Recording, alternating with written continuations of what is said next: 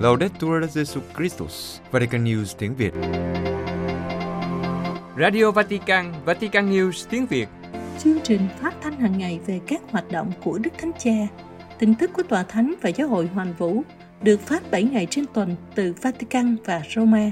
Mời quý vị nghe chương trình phát thanh hôm nay, thứ ba ngày mùng 1 tháng 8 gồm có Trước hết là bản tin kế đến là một nền kinh tế Francisco. và cuối cùng là gương chứng nhân. Bây giờ kính mời quý vị cùng Văn Yên và Xuân Khánh theo dõi tin tức.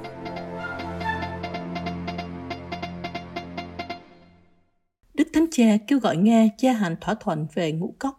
Vatican, cuối buổi đọc kinh truyền tin trưa Chủ nhật ngày 30 tháng 7, Đức Thánh Cha đã trực tiếp kêu gọi Nga gia hạn thỏa thuận ngũ cốc ở Biển Đen để Ukraine có thể xuất khẩu lúa mì đến các nước Phi Châu, Á Châu và Trung Đông. Kêu gọi không ngừng cầu nguyện cho Ukraine đau khổ nơi chiến tranh đang tàn phá tất cả, kể cả lúa mì, Đức Thánh Cha nhấn mạnh. Đây là một sự xúc phạm nặng nề đến Thiên Chúa, bởi vì lúa mì là món quà của Thiên Chúa để nuôi sống nhân loại. Ngài nói thêm, tiếng kêu của hàng triệu anh chị em đang phải chịu đói vang đến tận trời cao. Và Đức Thánh Cha đưa ra lời kêu gọi chân thành. Tôi kêu gọi các anh em của tôi, chính quyền Liên bang Nga, để sáng kiến Biển Đen được phục hồi và lúa mì được xuất khẩu an toàn. Sáng kiến Biển Đen là một thỏa thuận do Liên Hiệp Quốc và Thổ Nhĩ Kỳ làm trung gian, được ký kết vào ngày 22 tháng 7 năm ngoái, cho phép lúa mì và ngũ cốc tiếp tục được xuất khẩu từ cả Ukraine và Nga qua Biển Đen, bất chấp xung đột. Những lương thực này rất cần thiết cho an ninh lương thực của nhiều quốc gia, đặc biệt là ở châu Phi và Trung Đông.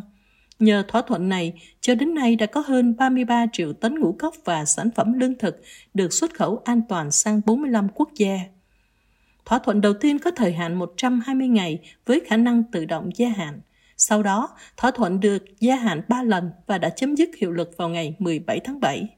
Hôm 17 tháng 7, Điện Kremlin tuyên bố rằng thỏa thuận ngũ cốc thời chiến sẽ bị đình chỉ cho đến khi một phần của thỏa thuận Biển Đen liên quan đến Nga được thực hiện. Nga cũng đã ném bom các cảng Biển Đen của Ukraine kể từ khi rút khỏi thỏa thuận. Tổng thư ký Liên Hiệp Quốc Antonio Guterres lo ngại động thái của Nga khiến giá lương thực và tình trạng nghèo đói ở các quốc gia đang phải gánh chịu nạn đói càng gia tăng. Ông cũng đảm bảo rằng Liên Hiệp Quốc sẵn sàng giúp phục hồi sáng kiến bằng việc đang nỗ lực để đảm bảo cho các lương thực và phân bón của Nga đến được thị trường trên toàn cầu. Tòa Thánh công bố chương trình viếng thăm của Đức Thánh Cha tại Marseille. Vatican, ngày 29 tháng 7, Phòng báo chí Tòa Thánh đã thông báo chương trình viếng thăm Marseille của Đức Thánh Cha từ ngày 22 đến 23 tháng 9 tới đây để bế mạc cuộc gặp gỡ địa Trung Hải do Tổng giáo phận Marseille tổ chức. Cuộc gặp gỡ Địa Trung Hải từ ngày 17 đến ngày 24 tháng 9 sẽ quy tụ 120 bạn trẻ thuộc các tôn giáo và niềm tin khác nhau, cùng với khoảng 30 giám mục thuộc vùng Địa Trung Hải. Cuộc gặp gỡ là một lễ hội văn hóa, quy tụ các hiệp hội và các nhóm dấn thân vào việc đối thoại và các vấn đề sinh thái. Đây là chuyến viếng thăm thứ 44 của Đức Thánh Cha tại nước ngoài và là chuyến tông du hải ngoại thứ ba trong vòng 6 tuần. Trước hết, ngày thăm Lisbon, Bồ Đào Nha từ ngày mùng 2 đến ngày mùng 6 tháng 8 nhân dịp Đại hội Giới Trẻ Thế Giới. Sau đó là ngày sẽ thăm Mông Cổ vào ngày 31 tháng 8 đến ngày mùng 4 tháng 9. Và cuối cùng là thăm Marseille, Pháp từ ngày 22 đến ngày 23 tháng 9. Trong chương trình tại Marseille, vào lúc 5 giờ 15 phút chiều thứ Sáu ngày 22 tháng 9, Đức Thánh Cha sẽ chủ sự giờ cầu nguyện với kinh mân côi với các linh mục của giáo phận tại đền thờ Notre Dame de la Gare. Sau đó sẽ có giờ suy tư với các lãnh đạo tôn giáo cạnh đài tưởng niệm các thủy thủ và người di dân chết trên biển. Sáng thứ Bảy ngày 23 tháng 9, vào lúc 8 giờ 45 phút, Đức Thánh Cha sẽ gặp riêng những người gặp khó khăn về kinh tế tại trụ sở của Tổng giáo mục. Sau đó, Đức Thánh Cha sẽ phát biểu trong phiên họp cuối cùng của cuộc gặp gỡ Địa Trung Hải tại dinh thự Faro, nơi Ngài cũng sẽ gặp Tổng thống Macron. Vào buổi chiều, Đức Thánh Cha dự kiến sẽ chủ sự thánh lễ tại sân vận động Velodrome trước khi khởi hành từ sân bay quốc tế Marseille để trở về Roma. Marseille là thành phố thứ hai của Pháp được Đức Thánh Cha Francisco viếng thăm trong triều đại giáo hoàng của Ngài. Cuộc viếng thăm đầu tiên vào ngày 25 tháng 11 năm 2014, Ngài đã đến Strasbourg, thành phố ở đông bắc nước Pháp, để phát biểu trước Nghị viện châu Âu và Hội đồng châu Âu. Đức Thánh Cha cũng sẽ là vị giáo hoàng đầu tiên đến thăm thành phố đa sắc tộc ở miền nam nước Pháp, kể từ khi Đức Giáo hoàng Clemente thứ bảy thăm nơi này vào năm 1533. Đức Hồng Y Parolin kêu gọi đảm bảo các quyền tự do cho Kitô hữu ở Trung Đông. Roma, Đức Hồng Y Pietro Parolin, quốc vụ khanh tòa thánh, kêu gọi bảo đảm tất cả các quyền tự do cho các Kitô hữu ở Syria, cũng như ở Palestine, Liban, ở Israel, Iraq và mọi quốc gia khác. Bởi vì họ là một phần của những dân tộc đó theo quyền riêng của họ và luôn đóng góp cho sự phát triển văn hóa, kinh tế và chính trị của các nước bằng sự cống hiến và năng lực. Đức Hồng Y Quốc vụ Khanh Tòa Thánh đưa ra lời kêu gọi trên đây trong thánh lễ cử hành tại nhà thờ Thánh Ignacio Loyola ở Roma nhân kỷ niệm 10 năm cha Paolo Dall'Olio bị bắt cóc ở Syria. Đức Hồng Y kêu gọi làm mọi cách để tìm thấy cha Paolo Danlolio và tất cả những người khác đã mất tích trong những năm chiến tranh ở Syria. Con số này theo Liên Hiệp Quốc khoảng 120.000 người. Ngài cũng nghĩ đến hai giám mục Boulos Yajiki, Tổng giám mục chính thống giáo Hy Lạp và Johanna Ibrahim, Tổng giám mục chính thống giáo Syro, mất tích từ ngày 22 tháng 4 năm 2013. Và cả hai linh mục là cha Michael Kajan thuộc Công giáo Armenia và cha Isaac Mafu thuộc chính thống giáo Hy Lạp, mất tích từ ngày 9 tháng 2 năm 2013.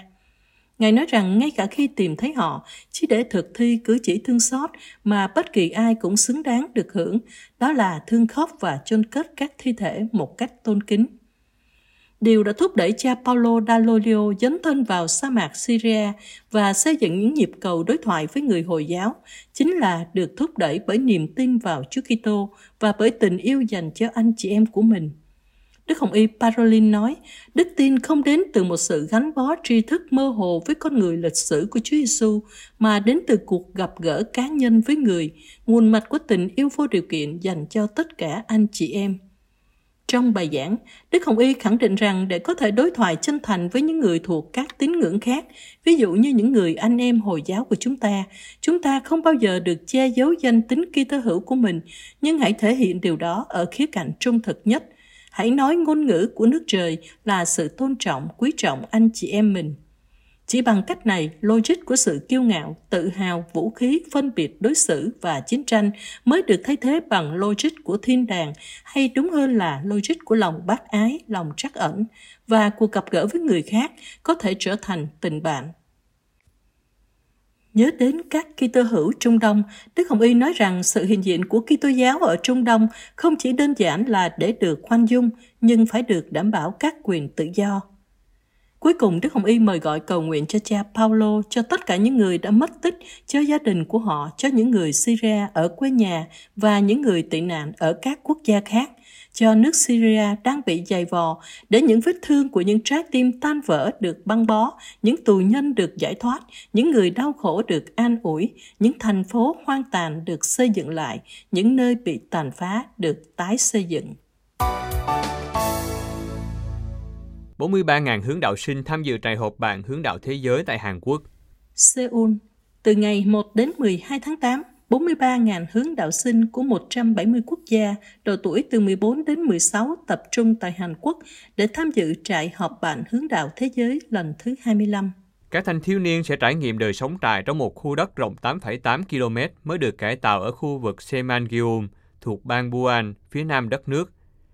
Với số tham dự viên 43.000, đây là cuộc tụ họp đông đảo nhất kể từ sau đại dịch của phong trào hướng đạo. Được điều phối bởi Tổ chức Thế giới của phong trào hướng đạo, Đại họp bạn được tổ chức 4 năm một lần nhằm mục đích cung cấp cho những người trẻ từ khắp nơi trên thế giới một nơi để tìm hiểu văn hóa của nhau trong các nhóm tham gia. Bộ trưởng Bình đẳng giới và gia đình của Hàn Quốc Kim Hyun Suk chịu trách nhiệm giám sát việc chuẩn bị cho sự kiện cho biết, với chủ đề Hãy vẽ ước mơ của bạn, sự kiện năm nay tập trung vào việc xây dựng tình bạn mới giữa những người trẻ khắp nơi trên thế giới, những người bị ảnh hưởng nặng nề và thiệt hại nhất bởi những hạn chế do COVID-19 gây ra. Tại Hội nghị hướng đạo thế giới ở Baku, Azerbaijan vào tháng 8 năm 2017, Hàn Quốc đã được trao quyền đăng cai tổ chức sự kiện cho năm nay. Như vậy, đây là cuộc họp mặt thứ hai được tổ chức tại quốc gia này sau cuộc họp tại Geseon, tỉnh Gangwon-do vào năm 1991. Phong trào hướng đạo do Baden Powell, người Anh thành lập vào năm 1907, đã sớm lan rộng ở Vương quốc Anh và châu Âu, sau đó là châu Á. Ngày nay, các hiệp hội hướng đạo châu Á chiếm hơn 50% tổng số các hướng đạo sinh trên thế giới. Ở nhiều quốc gia châu Á, hướng đạo là một hoạt động được thực hiện ở các trường học, điểm tụ họp duy nhất của những người trẻ, đặc biệt là ở các vùng nông thôn. Đức Hồng Y Sako, Tổng thống Iraq đang có hành động chống các Kitô hữu. Erbil, Đức Hồng Y Louis Raphael Sacco, thường phụ giáo chủ công giáo Kande ở Iraq cho rằng việc Tổng thống rút lại sắc lệnh công nhận Ngài là thường phụ của giáo hội công giáo Kande là một hành động khiêu khích và nhắm vào các Kitô hữu ở Iraq và mở đường cho những quyết định bất công khác. Ngày 3 tháng 7 vừa qua, Tổng thống Abdul Latif Rassi của Iraq hủy bỏ xác lệnh 147 do người tiền nhiệm của ông ban hành vào ngày 10 tháng 7 năm 2013, trong đó công nhận việc Đức Giáo Hoàng bổ nhiệm Đức Hồng Y Louis Raphael Sacco làm người đứng đầu giáo hội Kande ở Iraq và trên thế giới, và do đó chịu trách nhiệm về tài sản của giáo hội. Sau quyết định của Tổng thống Iraq từ Istanbul, Thổ Nhĩ Kỳ, nơi ngài đang thăm viếng, Đức Hồng Y Sako đã đến Erbil và được chào đón bởi các quan chức cấp cao của miền Kyrgyzstan. Trong một tuyên bố, Đức Hồng Y viết, việc rút lại sắc lệnh của Tổng thống là một hành động khiêu khích nhắm vào các Kitô hữu ở Iraq và mở đường cho những quyết định bất công khác. Do đó, vấn đề cần đòi hỏi sự nhận thức và khôn ngoan của Tổng thống và của chính phủ để có thể khắc phục và có thể đạt được sự hiểu biết với giáo hội – cần phải tìm ra một thể thức có thể chấp nhận được để bảo vệ phẩm giá và vai trò quốc gia của giáo hội, cũng như bảo vệ quyền và tài sản của các ký tư hữu trước những tham vọng đáng ngờ của các đảng phái muốn thống trị. Đối với Đức Hồng Y, quyết định của Tổng thống che giấu các mưu mô chính trị của Rian al-Kidani, nhà lãnh đạo Kitô giáo tự xưng của lữ đoàn Babylon, lực lượng dân quân vũ trang thân Iran và có bốn đại diện trong quốc hội lãnh đạo này muốn quản lý tài sản của giáo hội. Đức Thượng phụ Công giáo Kande nhắc lại, các ký tố hữu không phải là một món hàng để mua bán. Mọi người phải hiểu điều này. Giáo hội tiếp tục là tiếng nói của sự thật và nâng đỡ những người bị áp bức. Đức Hồng Y nhấn mạnh Ngài lựa chọn đến Erbin là một sự phản đối quyết định bất công, chứ không phải lo sợ hoặc một cách chạy trốn. Vì thế, Ngài sẽ không trở lại Baghdad cho đến khi vị trí của Ngài được khôi phục và lữ đoàn Babylon không có thể làm gì gây thiệt hại cho giáo hội. Theo Ngài, Tổng thống không thể ban hành sắc lệnh một cách vội vàng và theo yêu cầu của bốn đại biểu của lữ đoàn Babylon không đại diện cho các ký thư hữu. Tổng thống phải khôn ngoan, công minh và tham khảo ý kiến của những luật gia trung thực, chứ không phải từ những người tham danh vọng. Quyết định rút lại sắc lệnh của Tổng thống là một biện pháp nguy hiểm, xé nát cơ cấu quốc gia và tạo sự hỗn loạn. Tổng thống phải giữ đúng lời tuyên thệ bảo vệ hiến pháp và bảo vệ các quyền của công dân, không có ngoại lệ. Đức Thượng vụ kết luận yêu cầu Tổng thống bãi bỏ sắc lệnh tái công nhận Ngài là người đứng đầu giáo hội Kande ở Iraq và trên thế giới và do đó có trách nhiệm về tài sản của giáo hội. Quý vị vừa theo dõi bản tin ngày 1 tháng 8 của Vatican News tiếng Việt. Vatican News tiếng Việt, chuyên mục Nền Kinh tế Francisco. Bất bình đẳng, chuyện cũ và mới. Ôi chào bạn trẻ nhé. Dạ, có chào thầy. Ủa, tuần trước mới than vãn là bất bình đẳng về chuyện đi uh, metro rồi đi xe bus các kiểu mà. Vất vả mà sao hôm nay đi sớm vậy? Dạ vì mình biết thân biết phận mình cho nên dù có than thở kêu la cũng không giải quyết được gì cho nên thôi mình à, phải tự à, tìm cách để thích ứng với thực tế dạ, không? đúng rồi. Ừ. Cho nên vẫn vui vẻ bình thường không sao. Bạn trẻ nhớ là tuần trước chúng ta có nói đến câu chuyện bất bình đẳng về mặt lý thuyết này kia đúng không? Dạ đúng rồi. Nhớ cái hệ, hệ số gì không? Hệ số Gini à, vì cái hệ số đó mà giờ này con có một điều muốn thưa với thầy. Thực sự là rất là nghiêm túc. Thôi thì hôm bữa con cứ thấy thầy nói về lý thuyết nhiều cho con thì con cũng hiểu rồi đó. Nhưng mà về nhà con tìm hiểu xem những cái gì nó liên quan tới bất bình đẳng về cái hệ số Gini á. Thôi hôm nay thầy trình bày cho con một cách cụ thể thực tế những cái số liệu đi thầy để con nắm được và tiếp tục suy nghĩ về vấn đề bất bình đẳng. Chứ giờ cứ đi theo lý thuyết hoài. Liệu đầu đúng không, không? à dạ. nhưng mà nghe cái cách nói của bạn trẻ là biết là chắc bạn trẻ ở nhà ông con có tìm hiểu rồi đúng không? Dạ thì cũng có chút chút mà không biết số liệu có thực tế hay không, không? à thầy quyết nói bạn trẻ là chúng ta sẽ trình bày về bất bình đẳng về giới này bất bình đẳng về tiếng nói này và bất bình đẳng về cơ hội giáo dục. Ủa thầy đâu có nói. Hôm bữa thầy không có giới thiệu không có không có giới thiệu hết rồi. Ô thế là mình quên giới thiệu đó. Vậy là thầy quên á chứ chúng ta sẽ trình bày về ba cái bất bình đẳng là về giới này về tiếng nói và về à, cơ hội tiếp cận giáo dục. Dạ nếu mà hôm trước thầy nói trước thì con đã có cái hệ thống hơn đâu phải đi lang mang cho nên con mới nhức đầu á thầy. Ừ, ôi nhưng, thì hôm nay nhưng, có ba vấn đề đó thì cũng nhưng mà may con cũng tìm hiểu được hai vấn đề rồi kiểu vậy kiểu vậy để cho nó kiểu à, à, nhưng mà may là trong cái mớ hỗn độn đó con cũng tìm hiểu trúng được hai vấn đề thầy nói. Rất là nổi cộm hiện nay đó là vấn đề về bất bình đẳng giới Wow, cái này là nghiên cứu về giới với nghiên cứu bất bình đẳng giới hiện nay là cũng gọi là hot trend đó đúng không? Dạ. Thì con thấy được cái số liệu này thầy. Ừ. Nghiên cứu của Nguyễn Duy Lợi. Là một, một nhà xã hội học. Dạ ừ. vâng. Nguyễn Duy Lợi và các cộng sự của của ông vào năm 2014 đó thầy. Ừ. Các lao động nữ thầy ạ. Ừ. Dù là chiếm số đông nhưng mà chủ yếu lại là thiếu kỹ năng và ít được đào tạo. Yeah. Họ thường phải làm việc chủ yếu trong các ngành thâm dụng lao động như là giày da, may mặc, rồi chế biến, sản xuất lương thực, thực phẩm. Cái số này á, chiếm 66,8%, còn những cái người mà làm giày da may mặc á, cao lắm rồi, 78,5% luôn á. Ừ. Thảo nào khi mình nhìn vào các cái phân xưởng doanh nghiệp ấy, Dạ, toàn may thấy mặc là phụ uh, nữ. toàn thấy phụ nữ không? Dạ. không? Ừ. Còn cái à, về gốm sứ thủy tinh thì ừm, trung bình ít hơn chút là 59,2%, Thì cũng gần còn 60% là dạ. lao động nữ. Yeah. Vì thế mà con thấy người ta thống kê được á khoảng 60% là lao động nữ luôn, Ừ. còn 48,9% là lao động nam. Làm việc thêm trên 4 tiếng một ngày. Nghĩa là người phụ nữ làm nhiều hơn. Kiểu Dạ. là làm tăng ca đúng Dạ, không? làm Làm tăng tăng ca ca đó. nhiều hơn. Ủa như vậy là để xem nào. Nếu một trong một tuần á thì theo luật là được làm thêm tối đa 40 tiếng. Nếu mà họ làm như vậy là một tuần là, Là họ làm 60 trên 60 tiếng rồi ha. Dạ. Ờ ok. là, là quá nhiều Quá nhiều ha. Ừ. ừ. Khoảng à, 23% lao động á, đặc biệt là lao động nữ phải làm việc trong các môi trường độc hại thầy ạ. Ví Ừ, dụ ừ. như là các hầm mỏ đá, những người Thực ra thì giày giày da may mặc cũng là một môi trường độc hại ấy chứ. Ủa nhưng mà bạn trẻ đọc cái nghiên cứu này thì có thấy thu nhập của phụ nữ có thấp hơn so với nam giới hay là đây cũng Là- là một à. vấn đề đó thầy vấn đề nằm ở chỗ này chứ còn nếu như mà à, không vậy thì không gọi là bất bình đẳng dạ à? đúng À. rồi cũng theo nghiên cứu của Nguyễn Duy Lợi và các cộng sự á thì trung bình lao động nam có thu nhập cao hơn 33% so với lao động nữ Yeah. ở mọi ngành nghề luôn Mọi ngành nghề luôn. Dạ. Ừ. khoảng cách này cô nghĩ là lớn hơn nếu tính theo ờ, lao động không lương À, với đất- à hiểu như là làm nội trợ rồi tất Dạ, cả những cái rồi. kia thì đâu có được đó tính là lương. chưa tính Ờ ờ ờ. đấy thầy thấy vậy là thấy nó bất bình đẳng tới mức độ nào phải không thầy lại à, ca cái bài ca của cái ngôi làng phụ nữ Phụ trong nền kinh tế à. Mexico Ờ. Tức Nhưng mà là- cái này không phải là bài ca đấy, cái này là cái thực tế nghiên cứu mà bạn trẻ đọc được mà đúng không? dạ vâng thì đó Ừ. là Thôi, ừ, hồ nghi là cứ ở lại cái cái bình đẳng này à, bất bình đẳng về chung là này là hôm hôm bữa khi mà con đọc được cái số liệu đó thì con cũng ngồi cũng nghĩ Ừ. nhiều lắm nghĩ mà con bức xúc Ừ.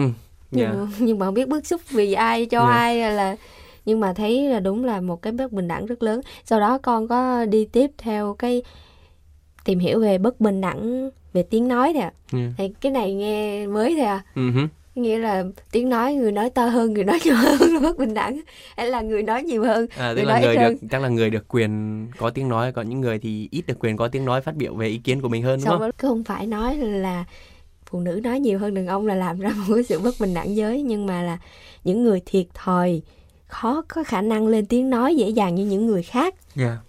thì mới gọi là bất bình đẳng về tiếng nói thiệt thòi ở đây á theo con hiểu á không phải là những người à, bị à, thiểu năng hay là À ok. dạ À. nhưng mà là những người thiếu khả năng tiếp cận với những thông tin về pháp luật về dịch vụ thị trường nè rồi đất đai hay cả việc à, bầu cử chẳng hạn thầy Ừ, ừ, ừ, thì nó bị hạn chế về cái quyền tự do diễn đạt cái ý kiến ý của kiến mình của mình đúng rồi. Dạ. À.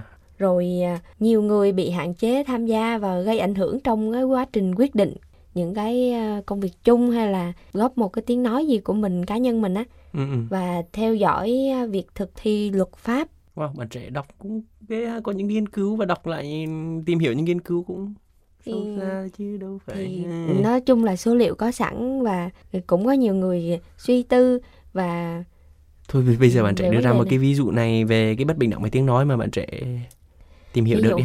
dạ một cái ví dụ như thế này thầy ví dụ như nông dân sản xuất quy mô nhỏ quy mô nhỏ có nghĩa là những cái ờ, nông hộ mà dạ, à, sản xuất đó. nhỏ lẻ đúng không? hoặc là những Ừ. cái doanh nghiệp ừm, nhỏ nhỏ nhỏ nhỏ dạ, dạ dạ thì rất là ít có tiếng nói trên thị trường hay quyết định chính trị dạ. cái này đương cử giống như là những người ở dưới quê con thầy đúng rồi đúng rồi dạ à, Mặc- kiểu như là mình sản xuất nhưng mà đâu có được quyết Dạ, đúng rồi. bị ảnh hưởng bởi thương lái này kia Dạ, đúng vâng. không?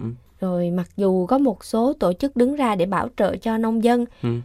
nhưng mà hầu hết các tổ chức á, không thể phát triển cái mạng lưới hay là tổ chức để có tiếng nói tập thể nhằm gây ảnh hưởng đến các chủ thể khác là những cái người mà có tiếng nói đúng rồi đúng rồi Trong thực sự rất là khó dạ. Chắc nếu như vậy thì đâu có khả năng thương lượng với các doanh nghiệp hay là thương lượng với Dạ. thương lái này kia rồi họ, đúng rồi cho nên á thầy biết không khi mà con à, tham gia cái chuyên mục nền kinh tế Francisco này nè Ừ. xong ba mẹ con á cũng có nghe ừ. xong ba mẹ con lâu lâu cũng gọi điện bảo "Ủa, con ơi con có cách nào mà để giúp giúp nói lên cho người ta biết để cho dân của mình giờ đây bớt khổ bởi vì hả nhiều khi trồng trọt ra cày à, vất vả lắm nhưng mà giờ bán đi không ai mua hoặc là giá cả thấp làm sao nói cho mấy cái người mà làm lớn người ta biết được. Ờ, đúng là cũng là một cái câu chuyện rất là dài đúng không? Dạ. Ừ, và mới khiến họ phải chịu nhiều thiệt thòi trong thu nhập rồi trong cái lao động của mình đúng không? Dạ. Ừ.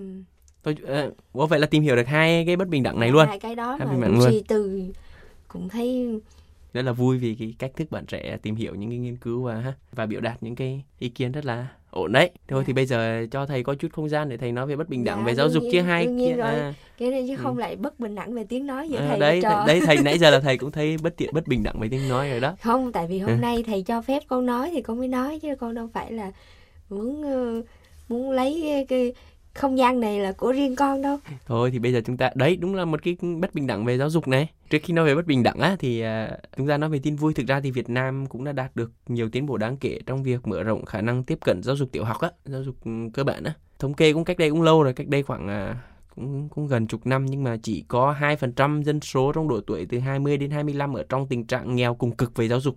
Ở đây hiểu theo nghĩa là những cái người này chỉ được đi học từ uh, dưới 2 năm thì được gọi là nghèo cùng cực về giáo dục và có Ừ. thêm 2% trong tình trạng nghèo tương đối về giáo dục, tức là được đến trường trong khoảng từ 2 đến 4 năm. nói nói dễ hiểu là mấy người mù chữ không thầy Đúng rồi. Tức là những cái tiến bộ này khá là đáng kể ha. nhưng mà thầy nói đây thầy cho con nói miếng thầy Nha. bất Thực bình ra- đẳng về tiếng nói. dạ thầy nói lúc nãy là về ờ, ở bậc tiểu học phải không thầy Nha. nhưng mà theo kinh nghiệm của con hồi trước con đi học á những người bạn của con thời cấp 2, cấp 3 á nói thẳng ra là nhà con thì không phải là giàu có gì đâu Ừ. cũng là đủ sống nhưng mà thường thì những cái người bạn mà đi học với con á những người bạn hồi cấp 1 mà nhà nghèo á tới khi lên cấp 2, cấp 3 không có được đi học nữa mà Ừ, ừ, cái số này cũng nhiều lắm cho nên con thấy là cái lúc mà con đi học á lên cấp 2, cấp 3 thì thường gia đình phải có mức sống cũng từ khá trở lên thì may ra còn những người mà ờ, trung bình dưới một chút thì cũng hơi vất vả một vất chút vả đúng rồi. mà đã. Ừ, đã ừ. đã nghèo thì lại không có thể đi học luôn Ừ, ừ. Thì đó là câu chuyện của quê của bạn trẻ đó. dạ Nhưng mà trong cái nghiên cứu này người ta cũng cho thấy là cái đúng là như vậy đó. Cái tỷ lệ nhập học trung học phổ thông tức là cấp 3 đó đối với cái nhóm phân vị giàu nhất á tức là là 90%. Trong khi đó cái nhóm nghèo và nhóm dân tộc thiểu số là chỉ có 13,7% thôi. dạ đúng rồi những bạn dân tộc đó hồi xưa con đi học cũng vậy được có một hai bạn là người dân tộc thôi nhưng mà xung quanh đó thì cũng rất là nhiều trẻ em dân tộc Ừ, thiểu ừ, số ừ, ừ. Yeah. Thì chúng ta cũng thấy à, những cái à, tiến bộ đáng kể trong việc ừ, tiếp cận Giáo dục. giáo dục đó. dạ Ờ, nhưng mà cũng còn nhiều cái bấp bênh ha. mà thầy con thấy ờ, trên mạng xã hội bây giờ cũng có những cái câu chuyện rất là đáng thương về những cái trường hợp mà Đúng rồi, trong nghiên cứu của Oxfam á thì cũng đưa ra một ví dụ về Uyên, nữ sinh người Mường đó thì đã nghỉ học sau khi học lớp 8. Và mẹ của Uyên trước đó, đó thì đã cân nhắc kỹ xem là quyết định cho con gái nào trong nhà để đi học bởi vì sau khi đã quyết định chị gái của Uyên cũng phải nghỉ học lớp 9 để dành tiền cho Uyên đi học tiếp. dạ, Nhưng mà sau đó thì theo Vương chị Uyên cũng quyết định là nghỉ học ở nhà để giúp mẹ việc nhà chứ gia đình cũng không thể đầu tư cho Uyên đi học được nữa. thì đây giống như một cái ví dụ điển hình thôi chứ còn đây những cái ví dụ giống như vậy phải không này Đúng rồi. Rồi. Thôi thì à, hôm nay chúng ta đã trình bày được cái bất bình đẳng về giới, bất bình đẳng về tiếng nói và bất bình đẳng về cơ Giáo hội dục. giáo dục. Dạ. Còn rất nhiều những các bất bình đẳng khác và những cái cái cái mảnh khác, những cái mảnh ghép khác mà có lẽ à, kinh tế Francisco cũng không không thể ừ, có thể có cái khoảng không để trình bày hết nhưng mà chúng ta sẽ cố gắng á. Có lẽ để mà nói về cái giải pháp á thì có lẽ chúng ta cần cái khoảng không gian khác nữa. dạ Ừ. thì nói chung là vấn đề được đặt ra để chúng ta cùng suy tư về thực trạng và mỗi người có thể sẽ có những cái Chọn lựa và Chọn- những cái dạ. chọn lựa nho nhỏ trong cái cuộc sống của mình ha. dạ hoặc là những hướng đi riêng thôi cảm ơn bạn trẻ hôm nay thấy là rất là vui vì bạn trẻ đã nỗ lực nghiên cứu rồi đọc tài liệu rất là ghê gớm ha. Cảm ơn thầy vì cái à, sự giáo dục của thầy đã đem lại cho con một cái à, hy vọng. Cho nên là học hành nó cũng phấn khởi hơn chút. Ừ vậy là không có bất bình đẳng về tiếng nói ở đây nha. Dạ con cảm ơn thầy nhiều. chúng ta cùng hẹn là quý thính giả vào chương trình tuần sau á dạ chuyên mục nền kinh tế Francisco mong muốn là không gian gặp gỡ, trao đổi về một nền kinh tế mới, một nền kinh tế tôn trọng sự sống, yêu mến con người và môi sinh các bạn có thể cộng tác bằng cách gửi những câu hỏi, thắc mắc, trăn trở hoặc chia sẻ góp ý cho chương trình qua email nền kinh tế Francisco a gmail.com hoặc nhắn tin cho chúng mình qua trang Facebook Vatican News tiếng Việt hoặc để lại dòng comment trên YouTube nhé. Hẹn gặp lại các bạn vào thứ ba tuần tới. Xin, chào và hẹn gặp lại.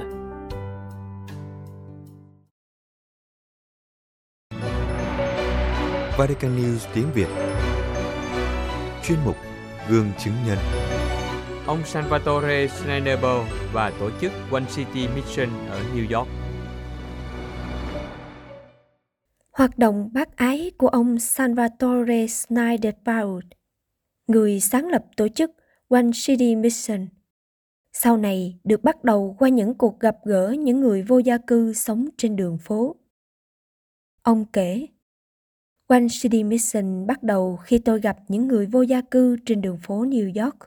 Hoàn cảnh khó khăn đã lấy đi hy vọng của họ và tôi cảm thấy mình không thể bỏ qua hoàn cảnh của họ được.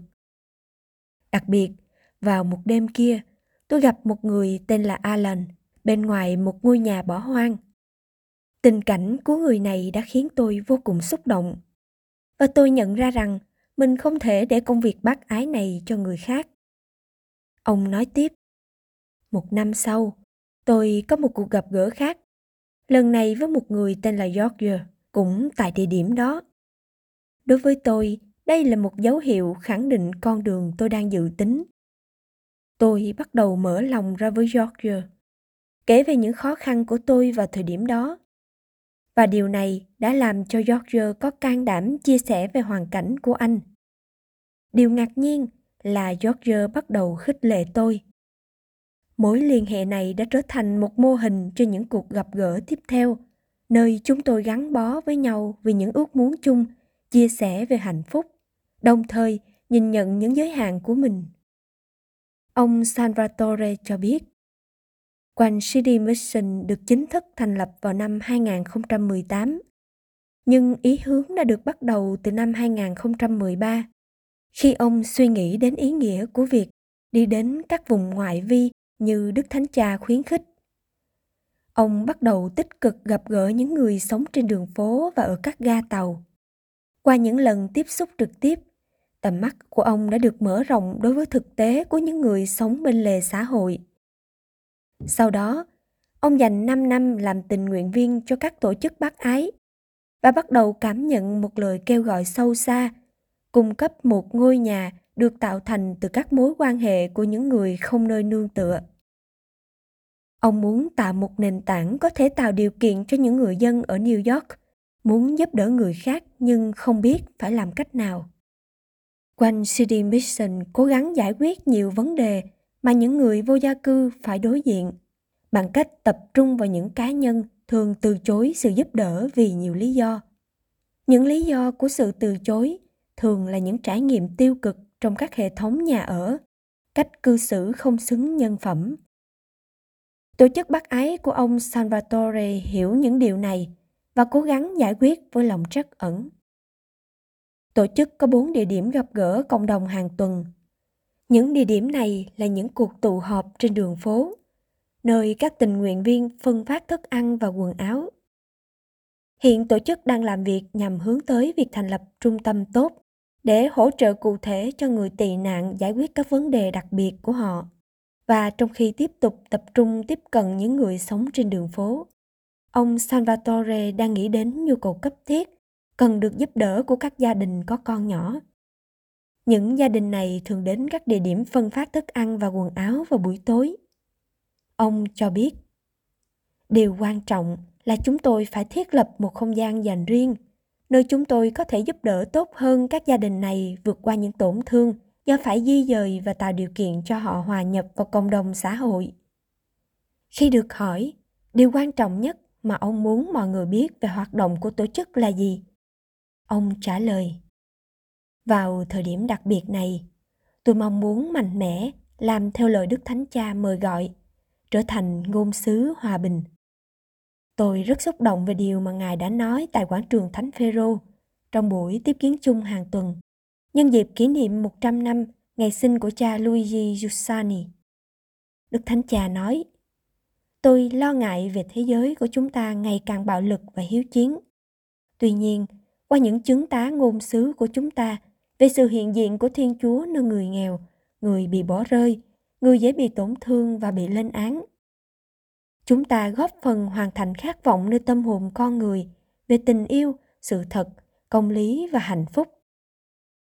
Ông Salvatore kết luận với lời khẳng định rằng từ sức mình chúng ta không thể làm cho chiến tranh kết thúc hay xóa bỏ đói nghèo nhưng chúng ta không thể chờ đợi những hoàn cảnh tốt hơn để nhận ra sự hiện diện của chúa trong cuộc sống của người nghèo trách nhiệm của chúng ta là tích cực tìm kiếm và đón nhận sự hiện diện của chúa nơi những người bị gạt ra bên lề xã hội và những người dễ bị tổn thương chúng ta phải tin vào sức mạnh của sự kết nối, và đó là chính chìa khóa để cung cấp những hỗ trợ cần thiết cho những người dễ bị tổn thương.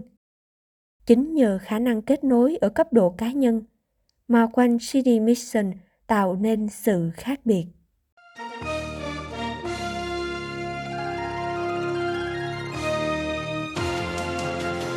Cảm ơn quý vị đã chú ý lắng nghe chương trình Radio Vatican của Vatican News tiếng Việt. Xin Thiên Chúa chúc lành cho quý vị và toàn gia quyến. Laudetur Jesu Christus, ngợi khen Chúa Giêsu Kitô.